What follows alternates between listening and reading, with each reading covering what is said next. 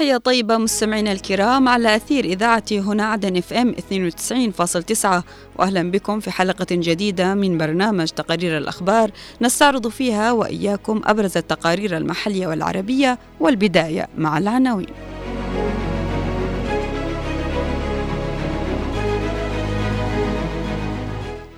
المعلم من مربي الأجيال إلى عامل بالأجر اليومي.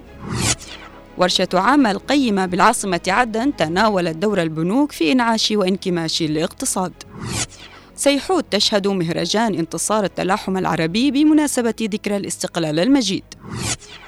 نشر مجاميع مسلحة في البحر الأحمر حيلة الحوثي للتهرب من أي عقوبات دولية محتملة.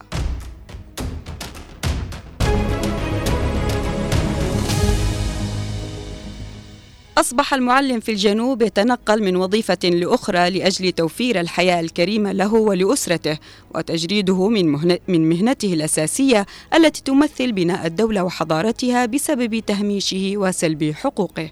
المزيد من التفاصيل في سياق التقرير التالي.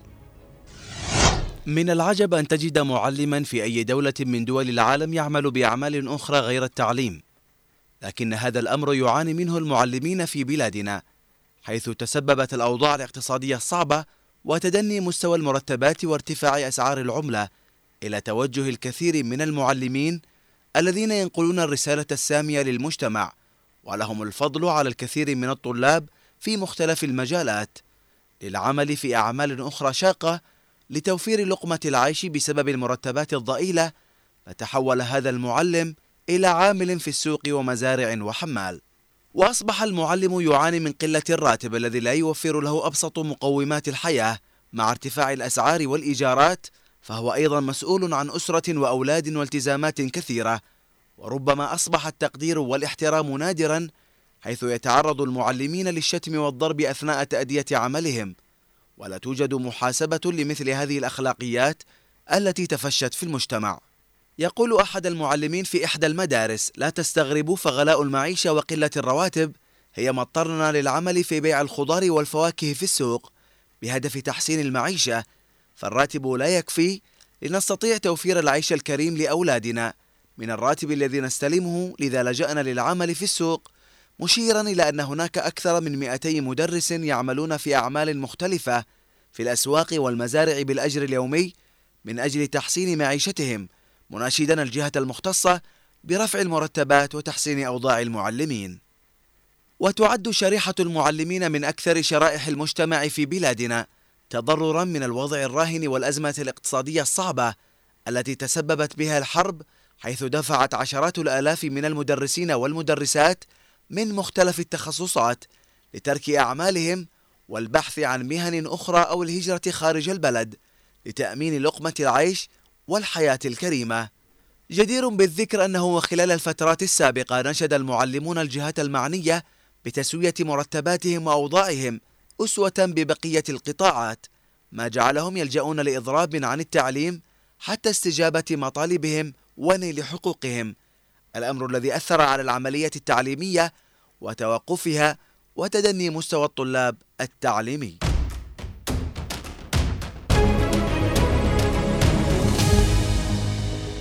نظمت مؤسستا كيوسان للسلام والتنمية الإعلامية بالشراكة مع اليوم الثامن للإعلام والبحوث ورشة عمل قيمة في العاصمة عدن.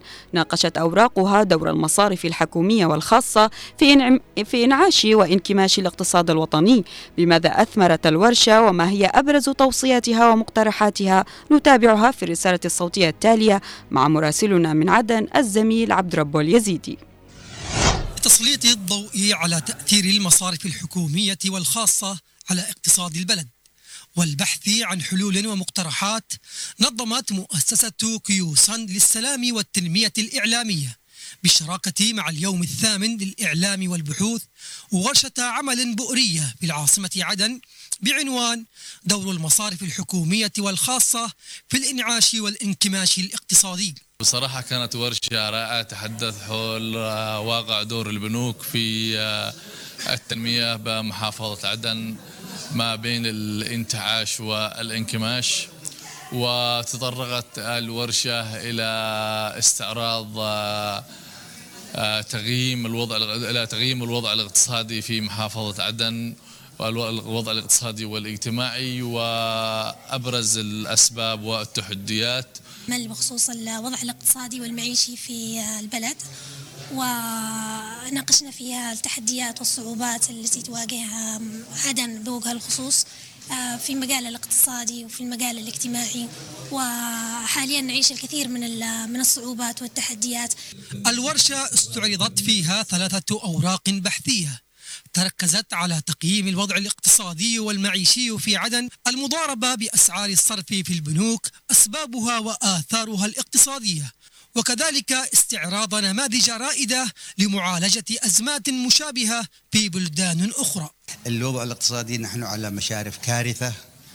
وهذا توقعات يعني مبنية على الحقائق وعلى الوضع الراهن. يعني إحنا أمام فارق كبير وأمام عجز قد يتجاوز التريليون وخمسمائة مليار. وبالتالي هذا نتيجة طبيعية تقريبا لسوء السياسات والإيرادات في إدارة موارد البلد. المشاركون طرحوا ملاحظاتهم القيمة بناء على ما تمخضت عنه أوراق الباحثين وتحديد أبرز مكامن الخلل بغية رفعها للجهات المختصة علها تعالج ولو القليل من الوضع الاقتصادي في البلد والتزايد الملحوظ لأعداد البنوك. توصيات الورشة تحدثت بالسلب والإيجاب عن تأثير المصارف الحكومية والخاصة في إنعاش وانكماش الاقتصاد. فهل سنجد دورا حقيقيا للبنوك في إنقاذ اقتصاد البلد مستقبلا؟ عبد رب اليزيدي.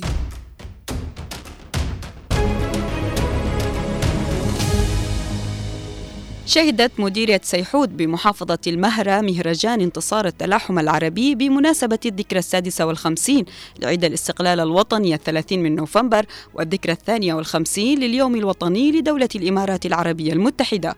نتابع بقية التفاصيل في هذا التقرير. على إيقاعات اللون المهري احتفت مديرية سيحوت بالذكرى السادسة والخمسين لعيد الاستقلال الثلاثين من نوفمبر المجيد. بمهرجان خطابي وفني شهد حضورا جماهيريا حاشدا. يتقدمهم قيادة المجلس الانتقالي الجنوبي وشخصيات سياسية واجتماعية. ومن هنا تكتسب احتفالية هذا العام لإحياء ذكرى الاستقلال الأول. إحدى أهم دلالاتها الخاصة لتجديد النضال للتصدي لهذه المحاولات البائسة ومواصلة المسيرة. نحو تحقيق تحقيق الاستقلال الثاني بعون الله وتوفيقه.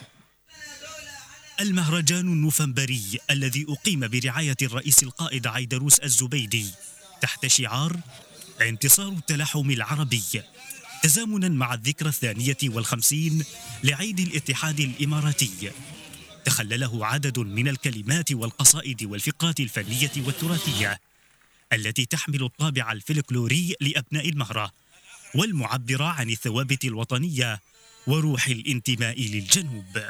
مثل هذه الاحتفالات التي تمد للترابط والتلاحم بين الأخوة وبين الحرائر والأحرار في محافظة المهرة والمحافظات الجنوبية.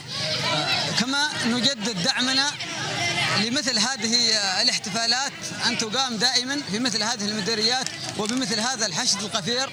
كان حضور طيب جدا من قبل مديريات المحافظة من جميع المديريات وكان تواجد كبير للمرأة في محافظة المهرة من جميع المديريات. احتفالات أبناء المهرة الذين قدموا من جبل صرفيت شرقا إلى المسيلة غربا.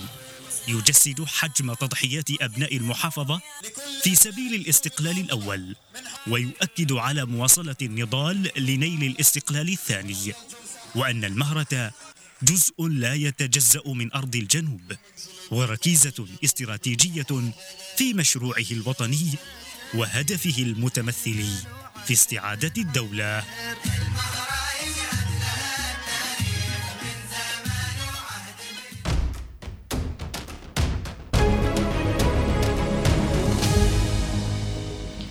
كشفت وسائل إعلام عربية عن مخطط إرهابي حوثي لتعطيل حركة الملاحة الدولية في البحر الأحمر مع ضمان الإفلات من أي عقوبات دولية محتملة جراء انتهاكاتها للقانون الدولي الإنساني. تفاصيل أوفى في سياق هذا التقرير. ولأنها ميليشيات تتغذى على الحروب والأزمات لم يكن غريبا أن تتجه مؤخرا لتهديد الملاحة الدولية بذرائع وفبركات عديدة بهدف كسب التعاطف الشعبي. لا سيما عقب تصاعد الأزمات في الداخل جراء سياسات التجويع الممنهج وارتفاع حدة الصراعات الداخلية بين أجنحة الجماعة. شبكة العين الإخبارية نقلت عن مصادر أمنية رفيعة يمنية قولها. إن الميليشيات تعكف على تجهيز مخطط جديد في البحر الأحمر.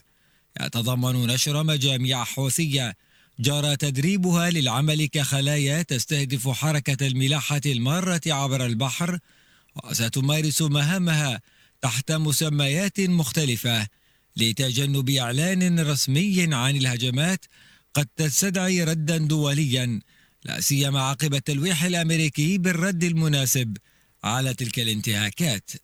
الشبكة كشفت أيضا أن الميليشيات بدأت بتفريخ ثلاث كيانات عسكرية صغيرة وتزويدها بزوارق بحرية ومعدات عسكرية وألغام بحرية بهدف استخدامها في عمليات القرصنة واختطاف ومضايقة السفن دون أن تتبنى الميليشيات رسميا هذه الأعمال الإرهابية بل أنها ستسعى لتحميل هذه الكيانات الجديدة مسؤولية العمليات البحرية باعتبارها فصائل مستقلة عن الميليشيات.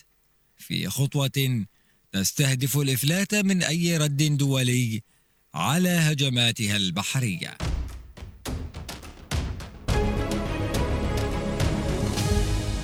مستمعينا الأحبة إلى هنا نصل إلى ختام هذه الحلقة من برنامج تقارير الأخبار. كنت معكم من الإعداد والتقديم أنا عفراء البيشي ومن الإخراج خالد الشعيبي. أطيب التحية إلى اللقاء.